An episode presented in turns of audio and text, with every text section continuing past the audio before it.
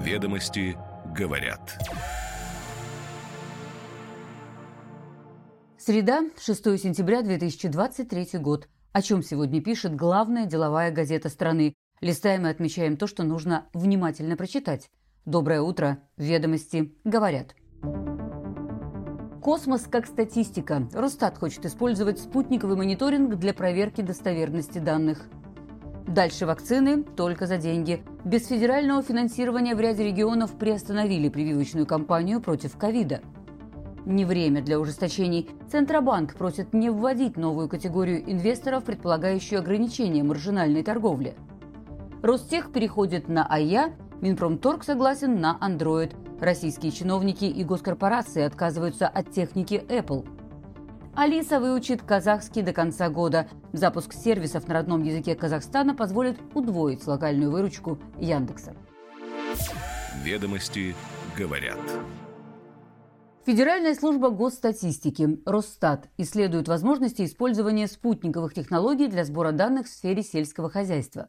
Ведомство опубликовало заявку на проведение научно-исследовательской работы на эту тему. В материалах закупки говорится, что Росстат планирует сверять информацию, полученную в ходе сельскохозяйственной переписи, со спутниковыми изображениями. Научные изыскания должны включать анализ расхождения сведений об общей посевной площади, сборе урожая, а также о том, сколько яровых посеяно и сколько озимых сохранилось на зерно.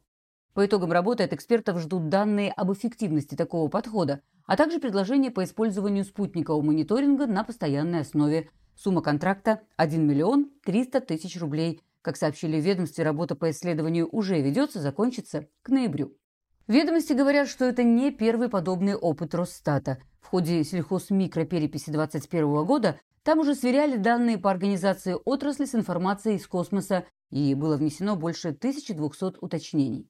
В Российском зерновом союзе полагают, что спутниковая верификация урожая важна для объективной его оценки.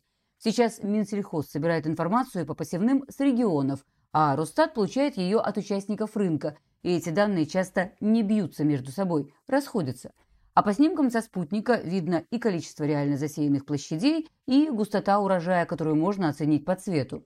Подобную практику уже можно считать мировой. Аналитиками ценятся, к примеру, прогнозы американского Минсельхоза, который с помощью спутника мониторит динамику посевных площадей вплоть до качества урожая.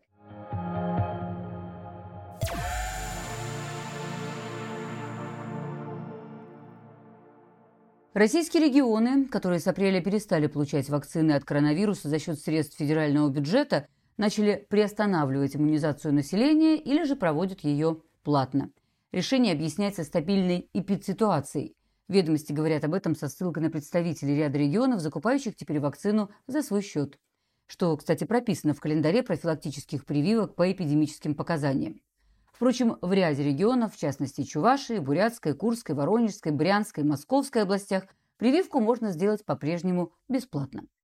Во время пандемии правительство выступало за включение антиковидной вакцинации в национальный календарь прививок. Тут как раз была бы ответственность госбюджета. В Госдуме даже внесли соответствующий законопроект, но он не был принят. Между тем, заболеваемость коронавирусом растет в России уже месяц. С 28 августа по 3 сентября плюс треть по сравнению с предыдущей неделей. 3,7 новых случая на 100 тысяч человек. Это данные Федерального оперштаба по борьбе с ковидом. Впрочем, в Минздраве говорят, что рост небольшой и в целом ситуация в регионах остается стабильной. Врачи-инфекционисты подтверждают, что, несмотря на появление новых субштаммов коронавируса, процент тяжелых форм течения заболевания и летальности не вырос. Коронавирус уже вошел в ряд классических сезонных болезней. Конец осени, зима – как раз их время. И, к слову, людям из групп риска и имеющим серьезные хронические заболевания рекомендуют все же вакцинироваться.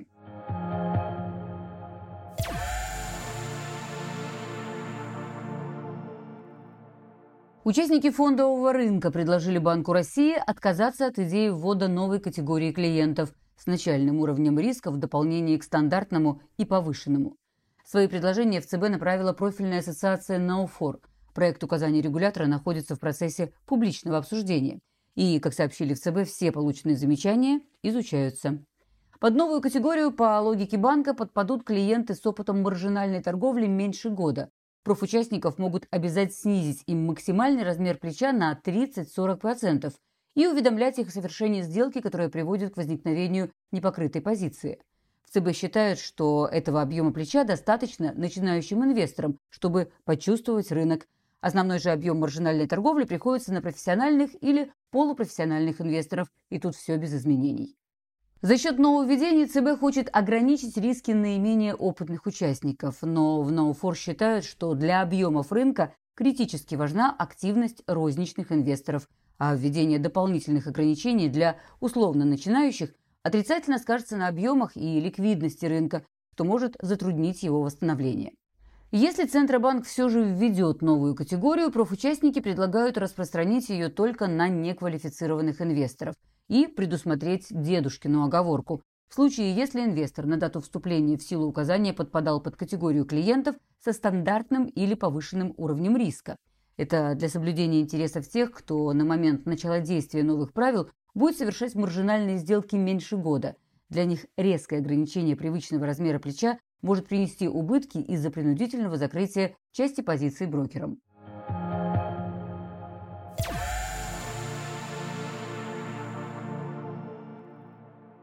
Ведомости говорят, что госкорпорация Ростех перешла на смартфоны собственного бренда АЯ. С 13 июля сотрудникам запрещено использование техники Apple в рабочих целях. В пресс-службе компании сообщили, что ограничения коснулись не только смартфонов, но также планшетов и ноутбуков. Приоритет теперь моделям российских производителей. АИА Т1 для госзаказчиков работает на защищенной отечественной операционной системе «Аврора». Источник газеты «Близкий к ритейлерам» говорит, что от нескольких сотен до двух тысяч таких смартфонов используют сотрудники силовых структур и Росатома, а вот на розничном рынке спрос небольшой. С октября 2021 года по март 2023 продано всего 905 таких смартфонов. Это 18% от общего объема поставок с китайских заводов, на которых собирается телефон. О запрете на использование техники Apple чиновникам и сотрудникам российских госкорпораций начали объявлять после июньского предупреждения ФСБ о раскрытии разведывательной акции США с использованием вируса на мобильных устройствах. По данным спецслужб, несколько тысяч iPhone заразилось вредоносным программным обеспечением. В итоге в течение лета запреты на Apple введены в организациях Минфина, Минэнерго, Минпросвещения, Минцифры, Минтранса, Минпромторга, Миноборнауки Федеральной таможенной службы, Ростеха, Росавиации и РЖД. В администрации президента аналогичные ограничения начали действовать еще в конце марта, о чем писал коммерсант. Замещать iPhone планируют, впрочем, не только российскими разработками. Со ссылкой на пресс-службу Минпромторга ведомости говорят, что там сотрудники имеют право пользоваться техникой на базе Android и других операционных систем. Но по мере увеличения количества российских решений перейдут на российские устройства. Эксперты, в свою очередь, считают, что отечественные смартфоны не смогут заменить чиновникам iPhone в полной мере. Кроме того, для развития мобильных гаджетов понадобится локализация производства и субсидирование со стороны государства.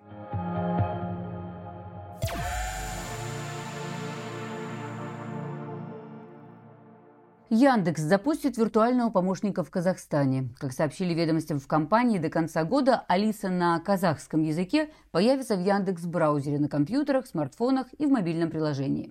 На казахском у Яндекса уже работают сервисы поиска, карты, навигация, и локальная аудитория карт с начала года выросла в полтора раза, а ежемесячно сервисами компании в Казахстане пользуются около 10 миллионов человек.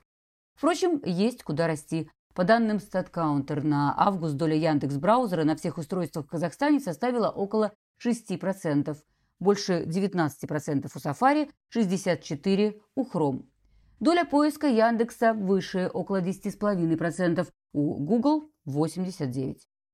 Со ссылкой на экспертов ведомости говорят, что для Яндекса расширение активности в Казахстане достаточно логично.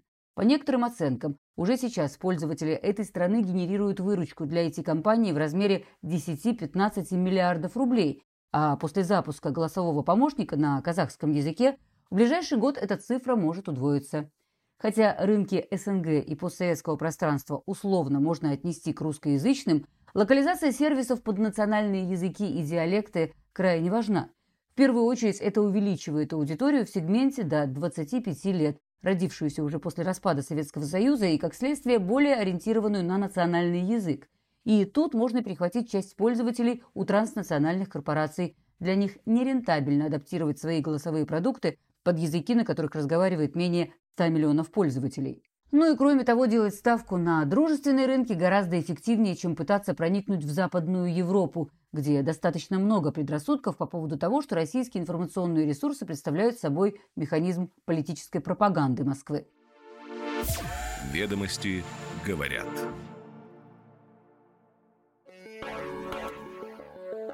Каждое утро по будням «Ведомости говорят». Краткий обзор свежих публикаций главной деловой газеты страны. Следим за развитием событий и новыми трендами. До встречи завтра.